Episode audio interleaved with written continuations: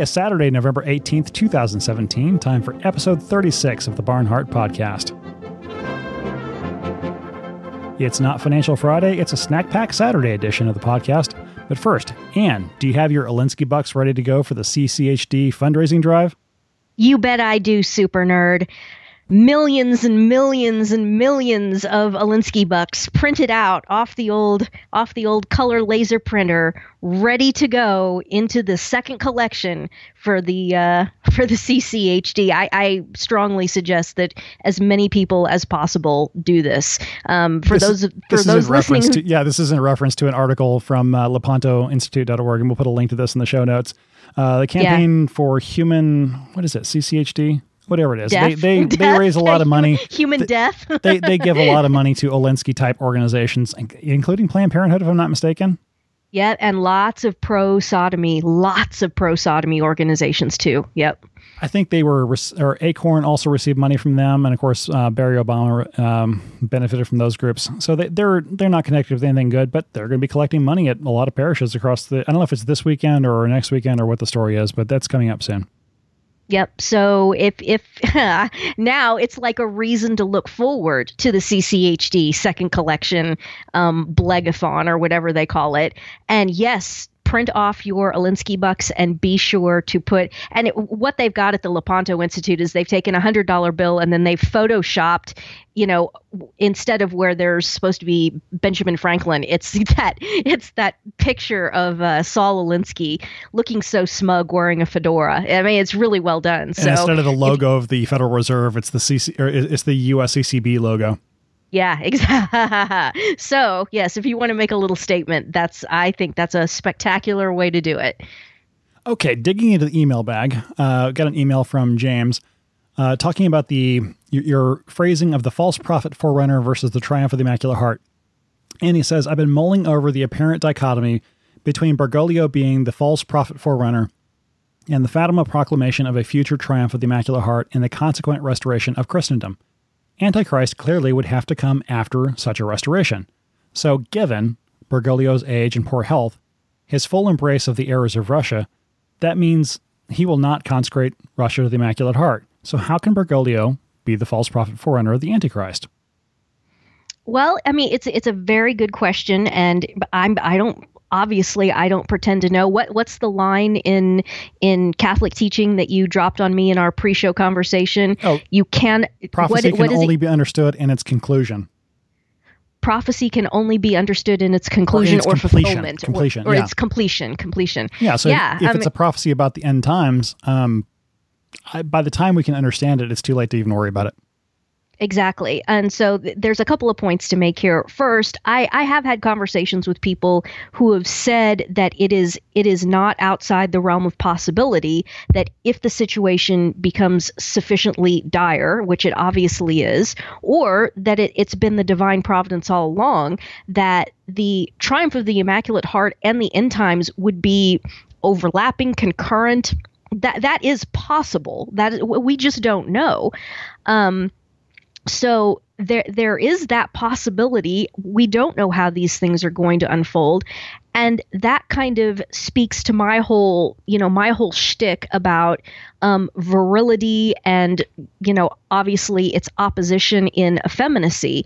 One of the hallmarks of virility and potency is your ability to be in the moment, to think in the moment, to think on your feet, and to look at the battle space, if we can call it that, because at this point, I think it's very apt to refer to this mortal coil, spiraling downwards as it is. I think it's entirely appropriate to refer to it as the battle space. That would make us the church militant. That would make us the church militant. Yes, indeed. And so you look at the battle space in real time, and you're able to take these things in, synthesize them, formulate a response, and then execute that response, in real time, thinking on your feet. The whole notion, and one of the things that I find very, very, very frustrating in these times, is the people who are constantly arguing that you have to find a perfect historical precedent or an analog that is just almost exactly the same as what's going on right now. And without that, you can't formulate a response. You can't know what's going on. I have to have some sort of a precedent, or even a step beyond that, I have to have somebody directly telling me what to do. I have to have somebody directly telling me, this is what's happening. This is how you respond to it. This is the situation.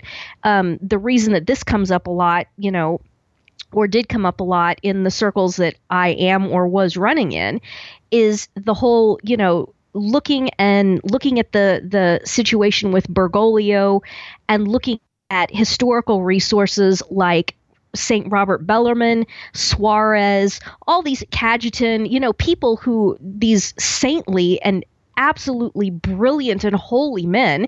I mean, Robert Bellarmine is obviously a saint. And also, don't forget John of St. Thomas. So you've got all these brilliant men. Obviously, they're writing about these hypothetical situations. What would maybe potentially something look like if, you've got a heretic pope? Is that possible? Is it not possible? And that's actually a tangent that I want to address. It's really interesting in reading St. Robert Bellarmine and others, that they're writing and they're looking at all of these hypothetical situations with regards to what happens if you have a quote unquote pope who is just evil and trying to destroy the church and an arch heretic. And Bellarmine keeps saying over and over again, you guys, I really don't think this is possible. I will go on this thought exercise with you, and we can think this out. But I want to preface all of this by saying that I do not believe that it is possible that this can happen. These brilliant, brilliant men had enormous faith in the supernatural protection that would be given to the Petrine office, which to me, when I read Bellarmine, and how insistent he is, and how he goes out of his way over and over and over again to point out that he doesn't believe that this thought experiment they're all going on together about this question is even possible, because of the strength of his faith in the supernatural protection that is afforded to the Petrine office. And what really frustrates me is that you see all of these trads right now who are basically just every single day essentially denying the supernatural protection element of the Petrine office and trying to explain this Bergoglio situation away by not only saying that there's the whole supernatural protection element is essentially minuscule to non-existent, but also that if you have any faith or actual belief in that, that you're a papolator, you're a ultramontane, and there's all kinds of hyper uber ultramontanist, papolator, all of these pejoratives that go out. And that's one of the things that really edifies me in my position vis-a-vis Bergoglio as never having ever been the Pope, is because I'm with Bellarmine in terms of the faith in the supernatural protection. I mean, if you could, do a Jurassic Park thing with St. Robert Bellarmine and reconstitute him, and he's standing in front of us and we could talk to him and we could show him what's been going on. I mean, I think these guys' heads would explode. I think they would look at all of us. I wonder the same thing about like St. Catherine of Siena. What happens if you had one of these people show up right in front of you? Let's assume they had no information about anything that had gone on since their corporeal death, and you show them the situation. And I think these people I think they go into just an apoplectic shock and fall down dead. And before they died, they would look up and say, "What are you people thinking? What are you thinking? I've wondered at times if St. Ignatius came back and saw what was going on, especially somebody who was purporting to be a son of his order, whether or not St. Ignatius would want to go back to his previous career, grab a sword, and go to work. Oh, yeah. Oh, I have no doubt about that. I think, and I'm not being funny here. I think most of these people, if not all of the saints, if you could bring them back, and again, the same assumption, they have no information about anything that's happened since their corporeal death. Obviously, that's not the case. But with our little thought exercise here, I think probably, well, the vast majority of them, if not all of them, the first thing they would ask about is, how do we raise an army? And I'm not kidding. I think that would be one of the first things out of their mouth. They would say, we have to do something. We have to raise an army. We have to retake the Vatican, retake Rome, retake whatever, you know. They would be making inquiries about what we needed to do and how we could raise an army to begin a military operation to reclaim the church and reclaim Christendom. I there's no doubt about that in my mind. Go ahead. It has to start with prayer, though. It makes me think of Padre Pio and always referring to his weapon as being as his rosary. And I've seen the goofball trend among some people on Twitter trying to reclaim or redirect the whole idea of taking a knee. It's like, well, that's what Christians are supposed to do. It's like, okay, fine. What the NFL people are doing, taking a knee, is totally different. But there is validity in saying we need to start with ourselves first. We need to kneel down, confess our sins first before God, you know, and then also before a priest, and also pray. We need to get our own house in order first. If we are in a mess, it brings back the quote from St. John Eudes that we get the priests and pastors we deserve. And in terms of who is the Pope right now, you and I are not in complete agreement on this. And actually, it's the quote from St. John Eudes, which is one of the starkest things that makes me think that, you know, look at the state of the church right now. We deserve somebody like this who is just destroying things from the top, because we've been doing it from the bottom. We've been doing it from every direction, from every level. Why shouldn't it match from top to bottom? Now, and also from the point of view of what has Bergoglio said that is actually infallible? He hasn't said a darn thing. That's another argument. It's if that's all it is. And Satan, you know, obviously Satan knows all of this, and Satan is totally a lawyer and knows the law inside and out and knows every way to weasel around the law. If all Satan had to do was to have Peter, you know, the Pope, do all these things without ever appearing on the loggia and saying, you know, whatever the formulation is, in my capacity as the vicar of Christ on earth, I hereby do proclaim X. If that's the standard, well, why didn't all this happen a long time ago? Because a long time ago, people knew the faith, and if the Pope had said something like that, they would say, well, wait a minute, that's not what the faith actually says. Now we have Catholics who don't know their faith and will just simply follow whatever the bishop in white says.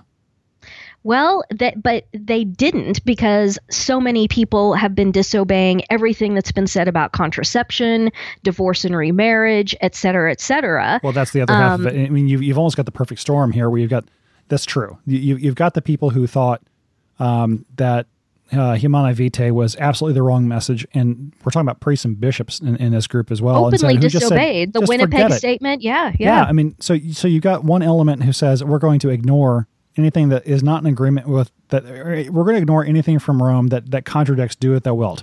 And yet, on the other hand, you've got people who say, whatever the bishop in white says, we're going to do it, because they don't know the faith. That's the point. They've been deficient. Even the good Catholics have been deficient in really learning their faith deeply.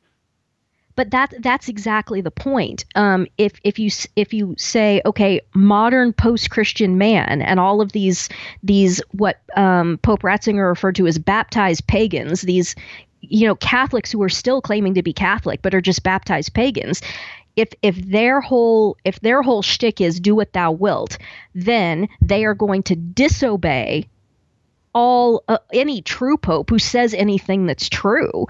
And then as soon as they've got their boy, as soon as they've got a Bergoglio, you know, standing up there in white, now that's why you have these people saying, well, you have to do whatever he says. You have to do whatever he says. He's the last word. He can totally change everything. If he goes away, the Pope actually can't change anything. Well, exactly, but they don't. That's not relevant to them. Whether anything is true accurate, even rational, or internally consistent makes absolutely no difference. Look at American politics. All American politics is you go back and forth between who has the White House, who has control of the Congress. And when, for example, a Republican says, let's do X, then all of the Democrats are against it. It's the worst thing ever. It's proof positive that this person is completely evil, blah, blah, blah, blah, blah. Then when it switches and you get a Democrat in the White House, the Democrat can say exactly the same thing as what the Republican said. And then it's hooray, hooray, hooray. The whole notion that you can hold anybody in this world today to any sort of internal consistency is, I mean, you're going to go insane if you try to do that. So that explains all of this reason why now all of these liberal, basically de facto arch heretics, or you can even say at this point that some of them are apostates, because some of them just explicitly, completely reject the whole thing, but they still stay in the church. I guess that's the precision, though. If they still stay in the church, no matter how bad they get, they're still heretics. I guess you're an apostate when you just completely, totally go outside the church. Look at the church, say, I reject this in total. And apparently what is going to happen is that they're going to start a completely new religion, a completely new lowercase one world religion church, you know. And then that will be apostasy. We have to be accurate with our terms. You can be really, really, really bad, but as long as you don't say, I completely, totally reject the one holy Catholic and Apostolic Church, then you're just a heretic. But you can't expect any internal consistency, and that's why these uber leftists are now coming out and claiming, well, Bergoglio's the Pope, therefore you have to do whatever he says, whereas they've been disobeying everything for the last 50 years, openly disobeying. They didn't have any love for Benedict. They hated him. For the people who say you have to do everything that Bergoglio says, it's what we used to refer to as the eggs and bacon example or non-example of infallibility. Just because the Pope says something doesn't mean it's infallible. So if the Pope wakes up and says, I want eggs and bacon for breakfast, that doesn't make it infallible just because he said it. And even if he if he said it with the infallible formula, it's not on faith and morals. It's still not infallible. So, sure. So there's all kinds of precisions that go with papal infallibility. Right, but there's a non-trivial amount of people who think it's called the machine gun analogy, that just as soon as the Pope opens his mouth and says anything, that the Holy Spirit is protecting him with the charism and infallibility, and he can say no wrong. It's like, no, that's not how it works. No, that isn't how it works. That isn't how it works at all. But they're very cutesy pie about it, because when the Pope is telling them that, of course, you can be on the pill, and of course, there's nothing wrong with your son being a fag, and of course, you can get divorced and remarried. Of course you can. And of course, nobody goes to hell. Come on. They're saying, okay, he's saying what I want to hear. And so, therefore, I'm going to pull this ace out from my sleeve, and I'm going to play this and say, "Okay, he's the Pope. He's saying things I want to hear. You have to go along with this." And I'm telling you, it's going to come back. All of the people who are making the argument now, with the false base premise, you know my base premise, with the false base premise that Bergoglio is actually a Pope, and then constantly saying it doesn't matter what he says, it doesn't matter what he says, it doesn't matter what he says. Well, if this drags on and there's another anti-Pope or another Pope, because it could be either, you know, they could... somehow Bergoglio could either die or be sent away or something like that. And if that happens and Ratzinger's still alive, then they would elect another anti-pope, or Ratzinger could die, Bergoglio could die, then a true pope would be elected. Okay, let's say the next guy who comes along, whoever he is, if he starts saying actually Catholic things and starts teaching the faith and reasserting all of these truths, what is going to happen? I absolutely promise you this is every single article that's been published in The Remnant that says nothing that Bergoglio says matters, and he can be disregarded, and the papacy is just a label. I mean, that is one that blows my mind. I cannot believe, and I am so disappointed in Mike Matt personally, and also in Chris Ferrara and John Rao, who are integral in the whole Remnant editorial sphere. I cannot believe that they are using this meme and keep saying this, that the papacy is just a label and it doesn't matter whether or not Bergoglio is or is not, and then using that as a point of departure to say, well, it doesn't matter what he says anyway. I mean, I'm just stupefied by this. Do you not see that you are actually tearing down the papacy? And at some point in the future, when there actually is a Catholic pope, however that comes to be, that your words are going to be used against the church as a cudgel. Oh my gosh. I mean, I'm just dying a thousand deaths for these guys, because I've met them in person, and you know, these are people that I know and I have personally met, and their words are going to be used by the enemies of Jesus Christ and his holy church as a cudgel against the papacy until our Lord returns in glory or the Immaculate Heart triumphs. And I can't understand it. I'm thinking of, there's one of these in a comment thread in a piece on The Remnant that was posted not too long ago. And it's a moderator for The Remnant, so I don't know who it is. I don't know if it's Mike Matt. I don't know if it's Chris Ferrara. I don't know if it's John Rao. I don't know if it's somebody else. But this is the whole thesis of this comment that they have in this thread that says the papacy is just a label. It doesn't matter. And I'm thinking of going back in, finding that comment, and substituting every instance where there's a reference made to the papacy and substituting it with it doesn't matter whether or not he is my spouse, because it's just a label. Don't you see? This is exactly the argument that people are making about marriage now.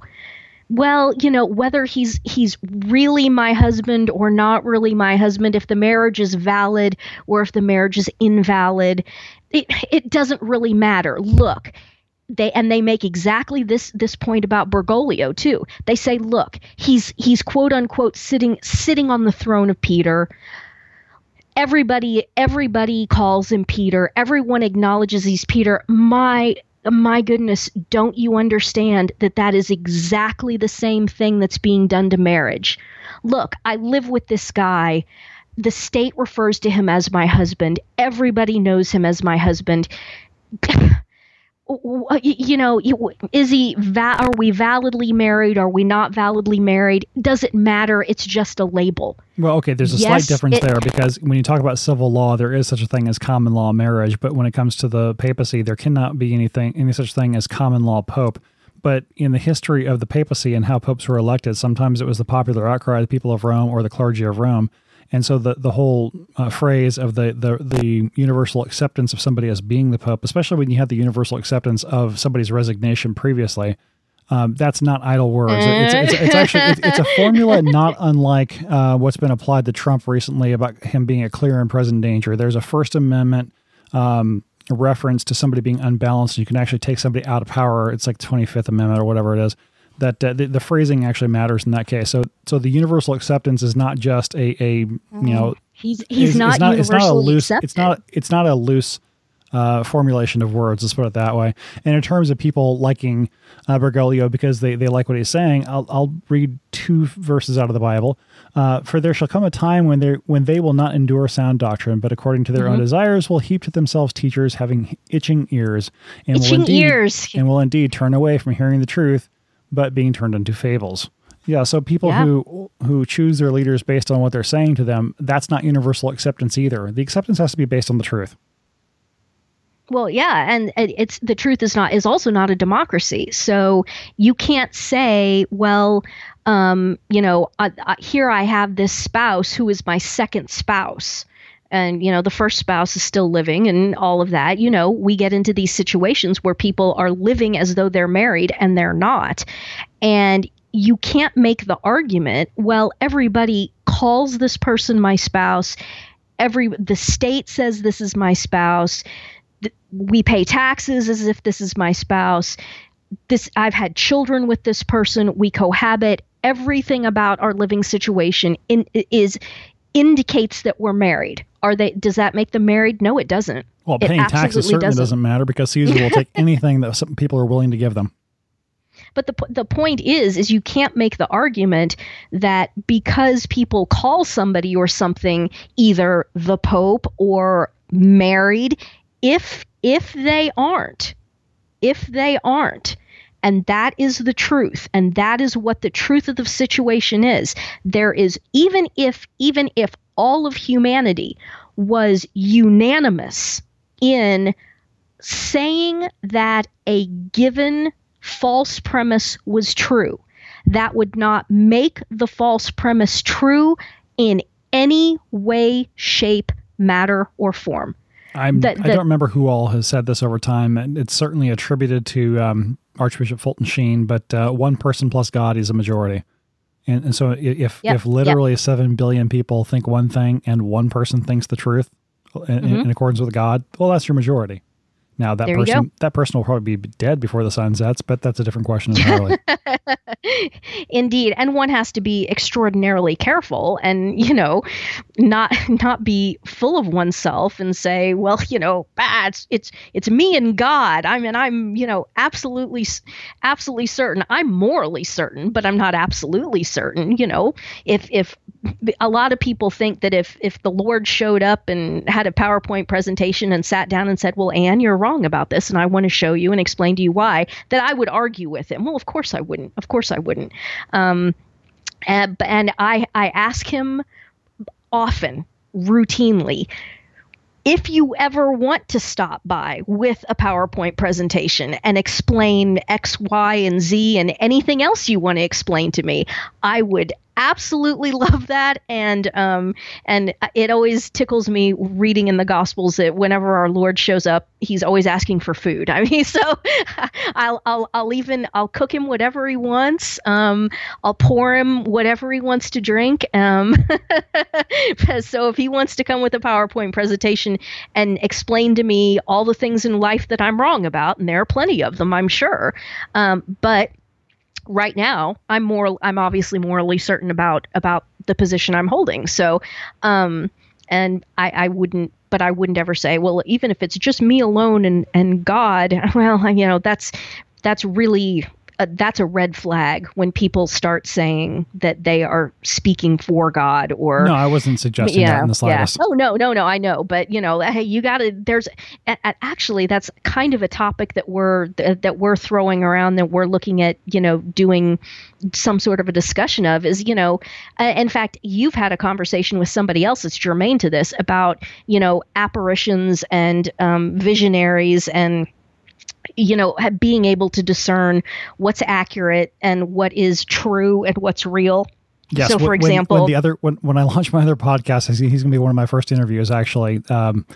And life has been happening. So the people who've been emailing and asking, hey, when's your other podcast starting? It's going to happen soon, but I can't make any promises about this because this is my third job to be the podcast here. Right. I've got a normal day job, which actually being a programmer, it's you work 8 to 5 and then you actually have to work 4 more hours a day after that to stay current on technology. And I have a wife and a family, and I have this podcast. So it's a lot to do. So, and every once in a while people get sick and other things comes up. So, or overdose on Halloween candy or whatever. So overdose on candy corn. I'm not slacking. Honestly, I am working on this. I've got things in the hopper, in the pipeline.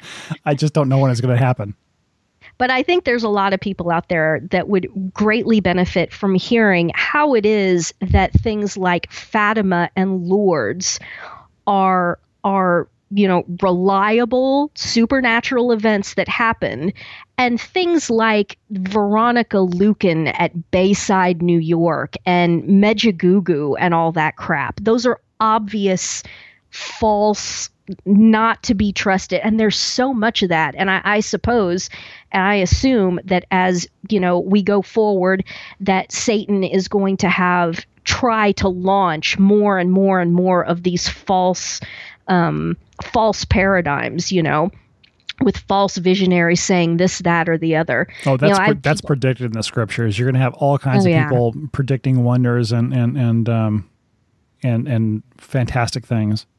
Yeah, and it's up until now, it's actually, if you're a savvy kind of a person, it's actually pretty easy to tell which ones are just, cuckoo pants, postmenopausal women who are just, going off the deep end, like Veronica Lueken. I don't think she was evil. I just think that she thought that making that crap up was in service to the church somehow. And then it just snowballed, and she got wrapped up in her own she got wrapped up in her own thing, and I don't think she was an evil person, but it's obvious she's obviously just completely full of it, and it's not to be paid attention to. And I have to admit, when you mentioned the name just now, I was like, Lucan, that's a gymnast, right? I've never heard this person's name before. I've heard of Bayside. I've heard condemnations of Bayside and other unauthorized private revelations, but I'd never heard this person's name before. That's kind of funny, actually. Well, we'll put this in the show notes. I'll put a link to, there's some audio recordings of her, and it's obvious that she's insane.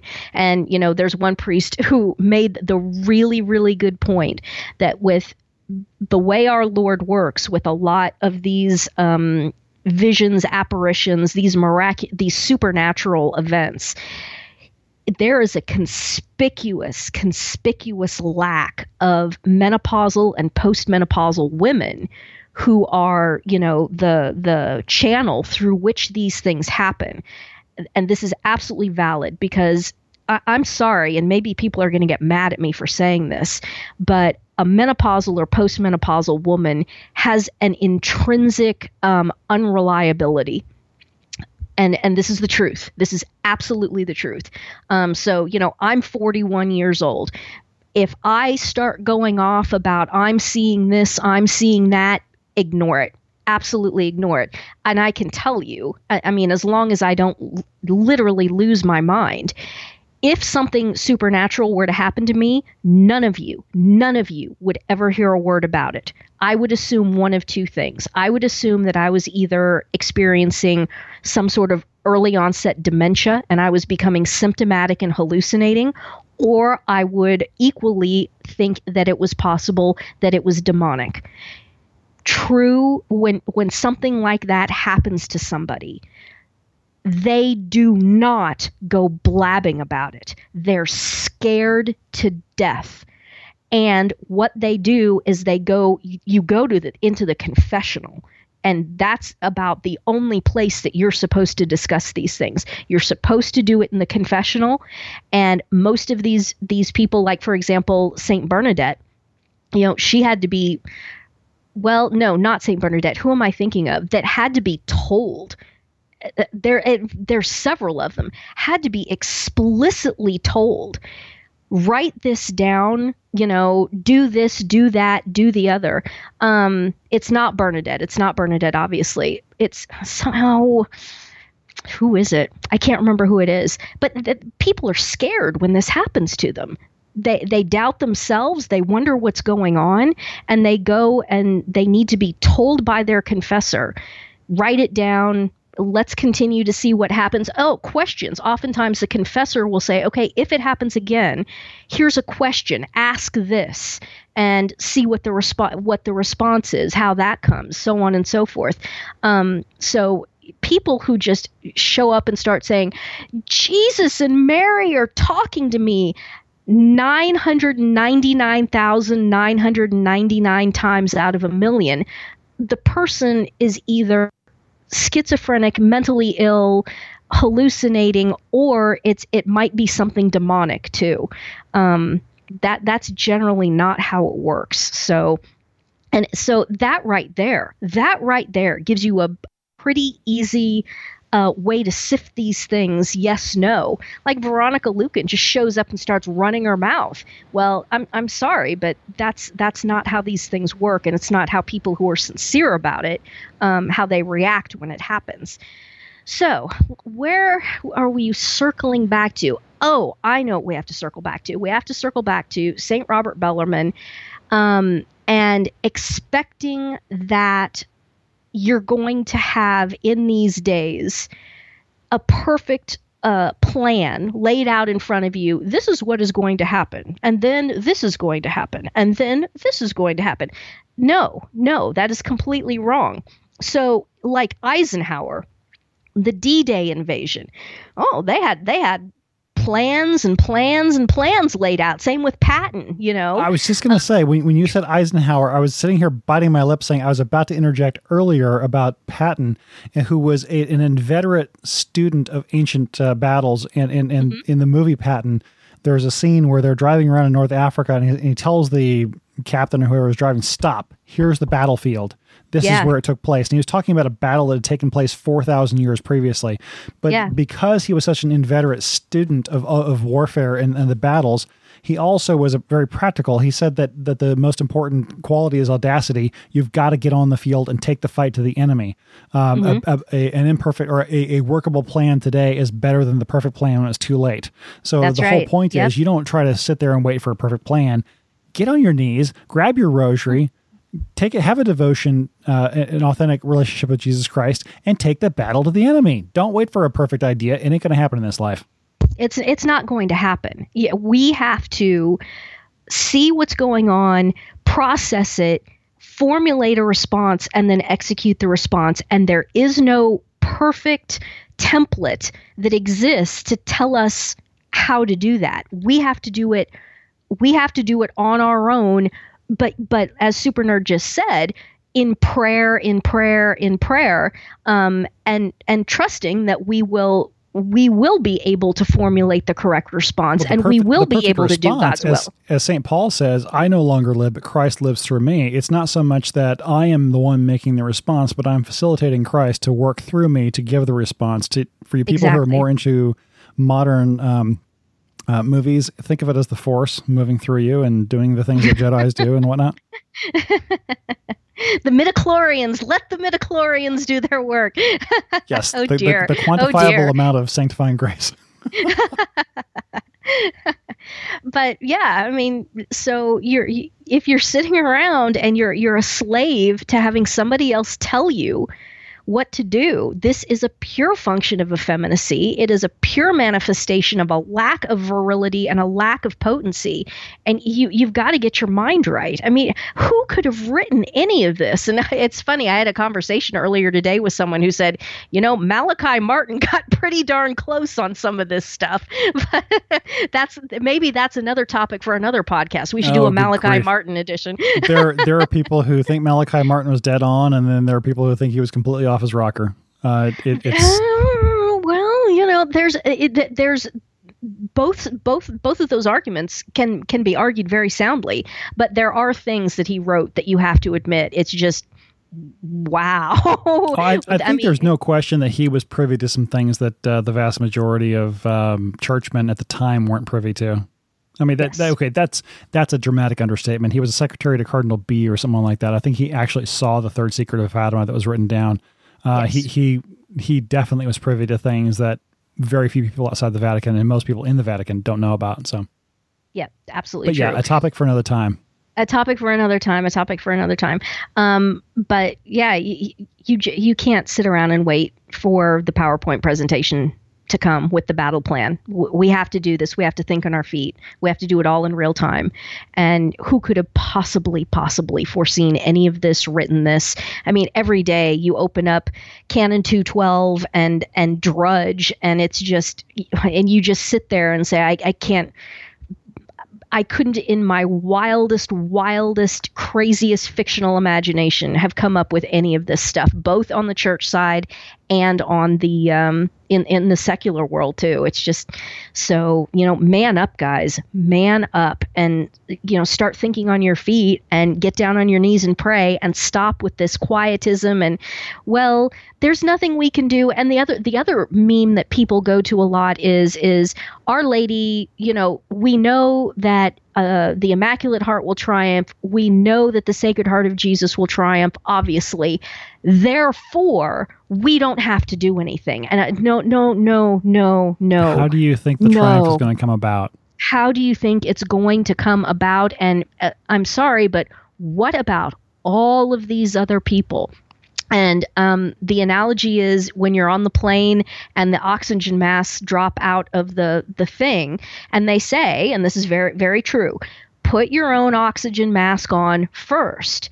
Yes, that is you getting square, getting a prayer life, getting a liturgical life, going to mass, going to adoration, praying the rosary, et cetera, et cetera. You get all that squared away as best you can. Remembering then, at whatever time of day you want to choose on Mondays through Thursdays when Anne's benefactor masses are happening to join your intentions with the mass going on for you. Mm-hmm. Indeed, indeed. And once you've got that, then what do you have to do? Unless you're just a complete psychopath, you have to turn to the people around you, next to you in the little, row of three seats on the plane, and you help the person to your right and you help the person to your left.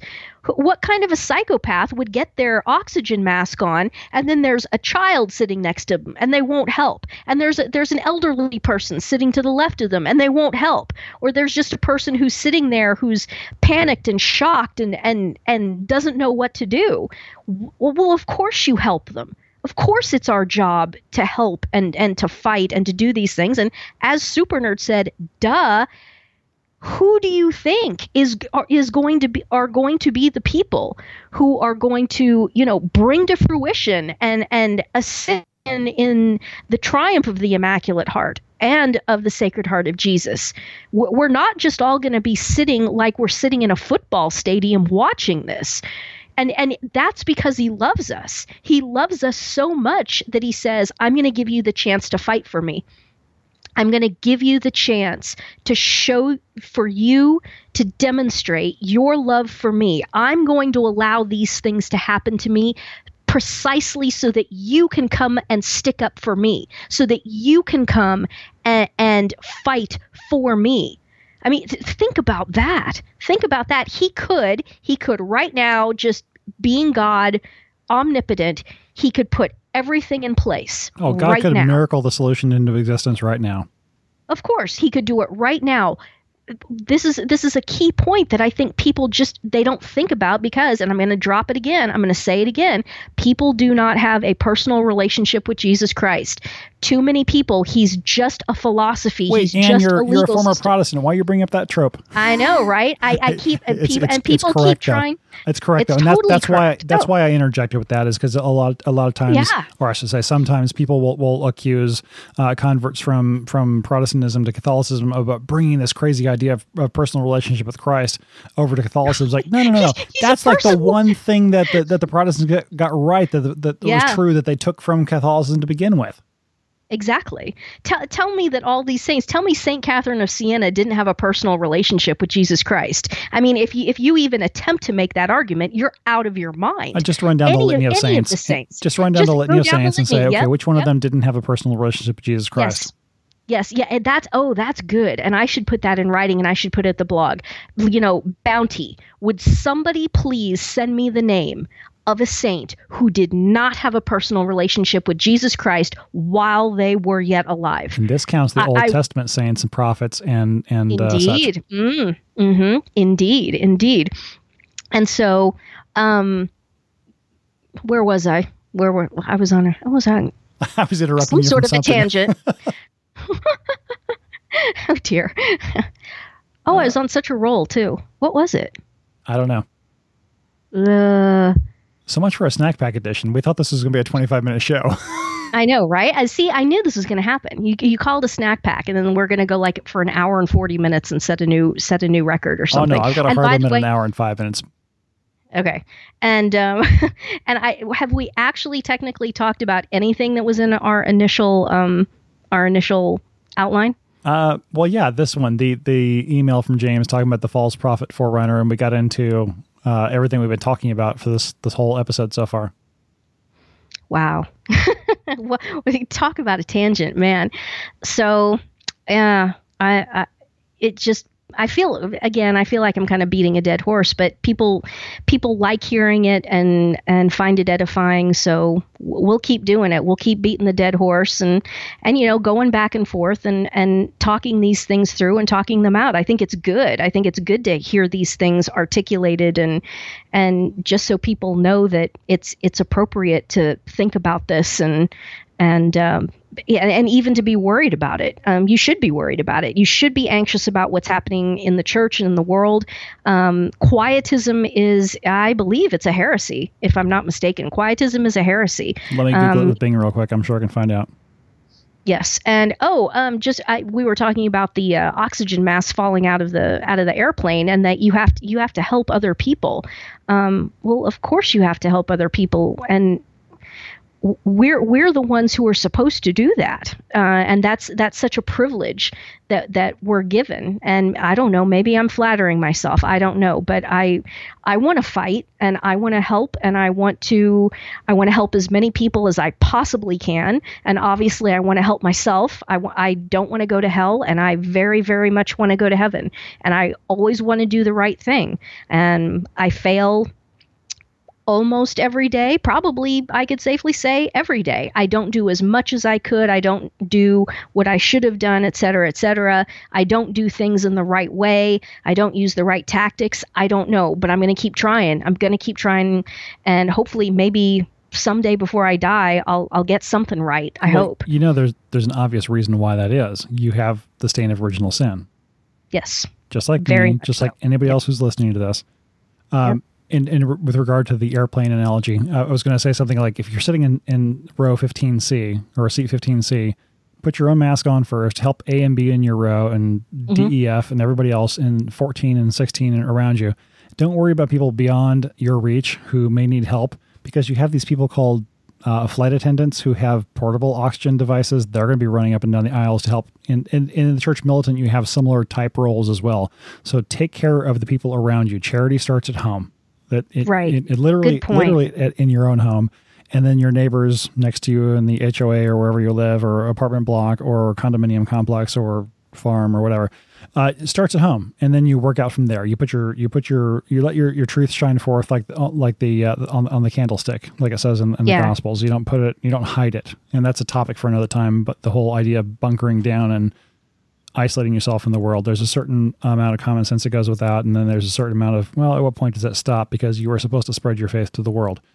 And in terms of quietism, there is an article on newadvent.org that looks very long and very detailed, and I will put a link to it because I can't read this and actually hold a coherent conversation at the same time. Right.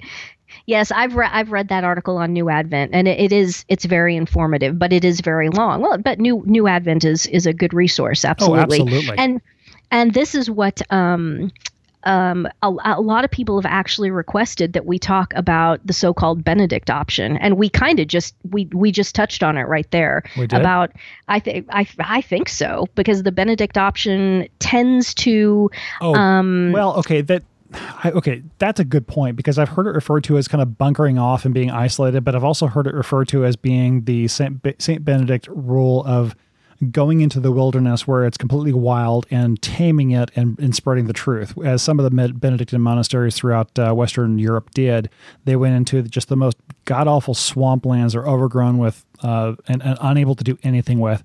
And what these monasteries would do is simply clear the land and plant grapes or farmland or whatever. Mm-hmm. And they took the most worthless land and turned it into the treasure of the area.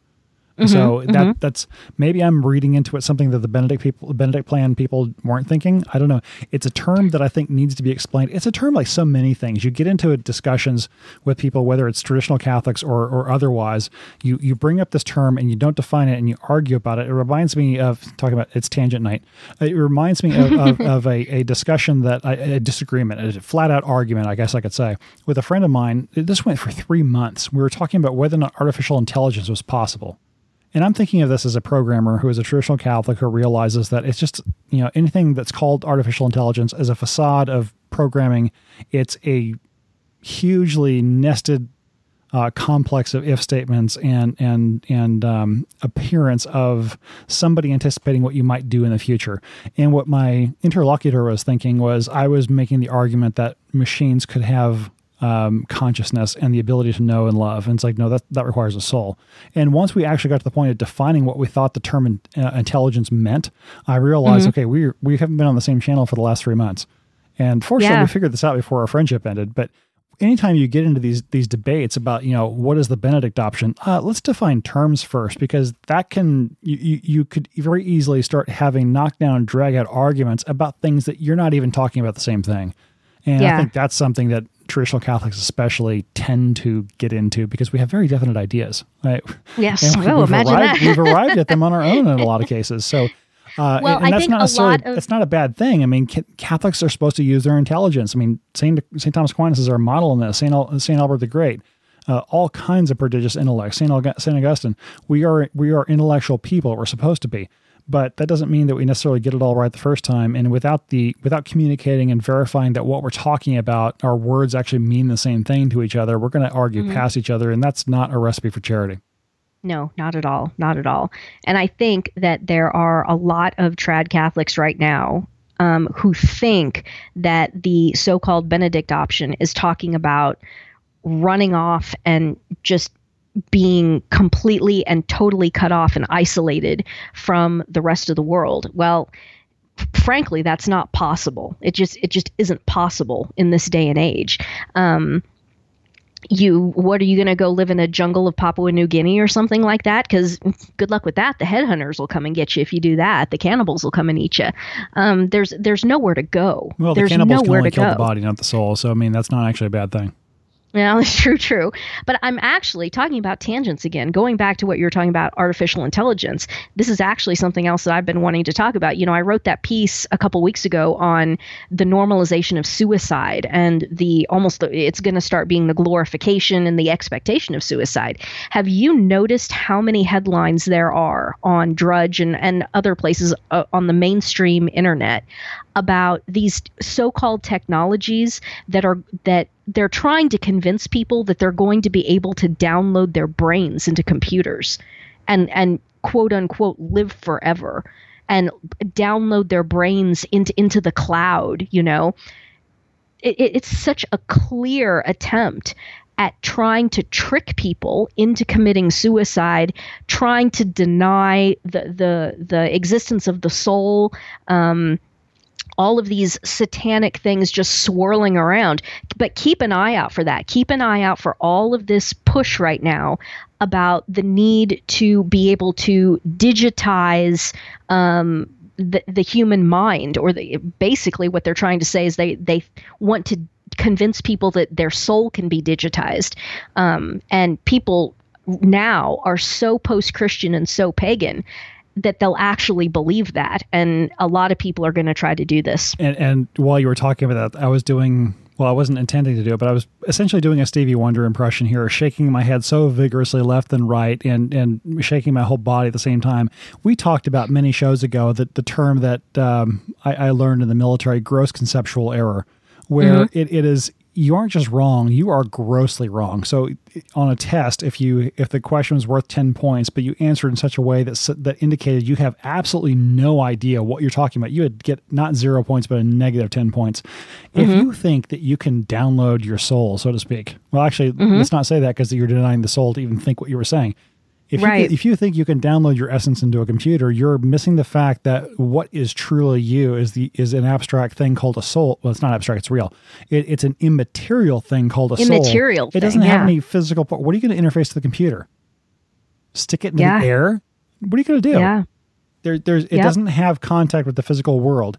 It's a mystery that, you know, when you get to heaven and get to contemplate all the things that you get to in eternity, that's going to be one of the things that, you know. Forget the Trinity for a minute and how the hypostatic union works, how Jesus can be man and God at the same time. How can something be physical and spiritual at the same time? That's what everyone listening to this podcast is. Yeah, you are hearing something through your head that is physical, and somehow this is matriculating into your supernatural, well, into your soul, which is immaterial. How is that happening? Which is immaterial. Yeah. How is that happening? Uh-huh. That's a mystery to dwell on. And the fact that, you know, we can't even figure that part out, but all the memory and the faculties of it are essentially in the soul, and the powers and the personality. It's all in the soul. And yes, the body matters. Is why if you take a severe head injury, like in a plane crash or something, your ability to exercise those powers of the soul are muted or diminished or completely retarded at that point, because it's a composite. You know, the body, the soul needs the body needs the soul, and they work together. That's why there's going to be a resurrection, folks. That's absolutely. Yeah. I think a lot of people, you know, again, post-Christian, a lot of people don't believe in any of that. They don't believe in the resurrection of the body. Oh, I don't know. It's in the gospel. I don't know how many times. Yeah. Right. Who cares about that? There's also stuff about marriage in the gospel, but we don't believe any of that either. So whatever. There's also a lot about hell in the Gospels, and we clearly don't believe in any of that anymore. So I don't remember the numbers off the top of my head, but I want to say it was like 20 or 30 times more in the Gospels Jesus speaks of hell than he does of heaven. Yes. Mm-hmm. It is a large coefficient. Yes. As if you need any more clear reminder beating you over the head. It's like, this is plan B and you don't want to go there. Mm-hmm. Yep. But no, we've got people telling everybody what they want to believe. And I've said this before, I think most people deep down, I think a lot of people deep down do in fact believe in soul annihilation. I the fact that people are just so unconcerned about, you know, the horrific sins that even the people around them that they love, like immediate family members, talk about, going back to the analogy with the airplane and the oxygen mask. How many people out there are willing to sit down and talk to a first-degree family member, a parent, a child, a sibling who is committing adultery, who is in a quote-unquote second marriage, or who is divorced and let's call it dating, who is civilly divorced and dating somebody else, even just that? How many people are willing to sit down and say, look, you are in mortal sin. If you die in this, the odds of you getting through your particular judgment are very, very low at that point. How many people are willing to have that conversation? And even amongst trads, who's willing to do that? And I think what most people deep down believe is that they believe that, well, you know what, if so-and-so dies and it doesn't work out and they're not practicing their faith, or they're living in some sort of mortal sin some way or another, that, you know, soul annihilation. And I think that's what most people, console themselves with, or not even console, that's not the right word. It's like deaden. That's what they deaden themselves with. And if it's not soul annihilation, it's the idea of reincarnation, which in the Old Testament was the idea of transmigration of souls, which that there's a line in the Gospels where Jesus points out to the scribes and the Pharisees, the people who know that they're supposed to know all this stuff. They say, it is appointed a man to die once. In other words, specifically saying this whole notion that you people have about the transmigration of souls and being reborn again, it's wrong. Mm-hmm. So there are two different vectors there. It's either once you die, there's nothing and there's soul annihilation, or you come back again. Yeah. Can I tell a story? Oh, go for it. So that's your podcast. Okay, right. Yeah. But you're the producer. So I was going to these classes that were put on by the Archdiocese of Denver, and they were kind of, you know, an introduction to Aristotelian ethics and this kind of stuff. And it was me, and it was, I don't know, 8 or so Novus Ordo Cathys is what I call them. And there was one guy who would come. And the guy, and the Novus Ordo Cathys are all, you know, upper middle-aged, and the one guy, he's also upper middle-aged. And the guy would come, and he would either promptly fall asleep, or his phone would ring, and he would get up and go out in the hall and talk on his phone, and then come back in and sit down and go to sleep. So, you know, this guy isn't, you know, my favorite person in the world. Was he there on a work release program or something, or what? I don't know. I don't know what he was, but towards the end, and I was thrown out of this class. So people who have been reading my blog for years and years, this is the class that I got thrown out of. like, I think this might have been the last class that I went to. He was awake for some period of time, and he, I don't know what the topic was. He perks up and he starts talking, and he says, "Oh, I'm a catechist at Saint such and such parish, and I do catechism classes for the junior high school kids." And one of the kids asked me, well, the Hindus believe in reincarnation. And my response to the kid who asked the question was, well, sure, if they believe that, then why can't that be true for them? And I about lost my you-know-what. I was crawling up the wall. And he said that. Your eyes got even crazier at that point? You want to talk about crazy eyes. You want to talk about a woman just, you know, like blowtorch, buzzsaw, full auto, whatever analogy or metaphor you want to put to it. When he said that, this man entrusted with the souls, teaching catechism in a Catholic parish, and telling the kids, well, sure, if the Hindus believe in reincarnation, then why not? Why can't that be true? And just said that without the least hesitation, and nobody said anything, including the instructor. I mean, that sort of thing, you think, well, surely nobody that's Catholic would ever say they believe in reincarnation. Oh, hell yes, they do. They are so far gone. Well, and they've been nominally Catholic. Well, yeah, ethnically Catholic at that point. But this guy, I mean, this guy's a catechist. He's a catechist. And he's telling children this because they've just been inculcated with this Freemasonic, you know, man is God. Everybody has their own truth. Everybody is their own author of reality, their own arbiter of truth. So if all these Hindus over in India believe that they just keep cycling through and they come back and do it over and over again until they get it right, or they come back as a cow or whatever the hell it is, well, if they believe that, since man is God, which is basically the base premise of Freemasonry, since man is God and man is the arbiter of reality and man is the arbiter of truth, if man believes that, then why can't it be true? So, yeah, there's a lot of people running around. Gross conceptual error. There's a lot of people running around who will say, well, yeah, if the Hindus believe that, then that could be true for them. And if the animists believe this, then that could be true for them. And if atheists believe in no soul and soul annihilation, then sure, that's true for them. The capacity to think is so far gone in this culture.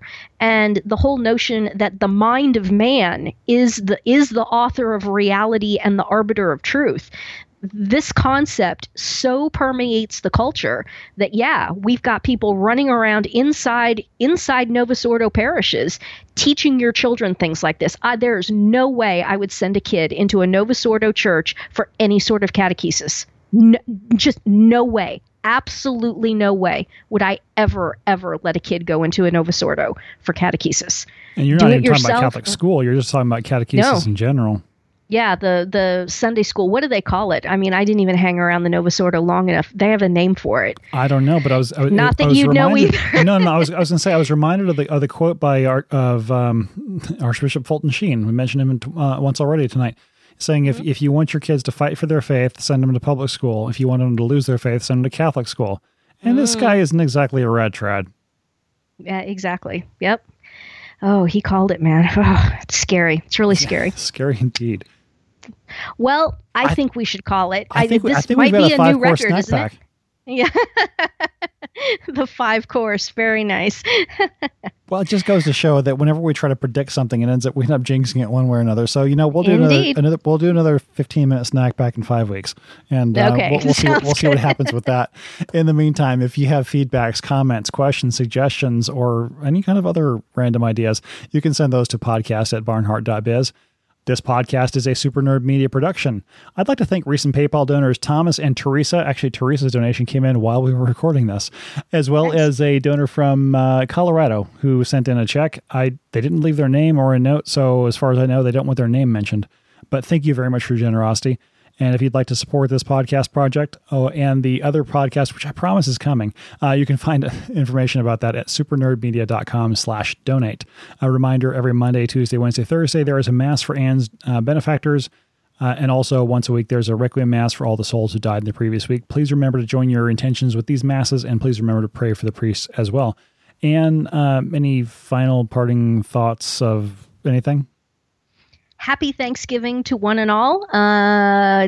Don't eat too much, but don't eat too little. And I have a little mini recipe up for the pumpkin pie that I'm doing this year. It involves whiskey and blowtorches. So go to barnhart.biz and check out the pumpkin pie recipe if you're doing a pumpkin pie for Thanksgiving. And hopefully we will all be out of our comas, and we will talk to y'all soon.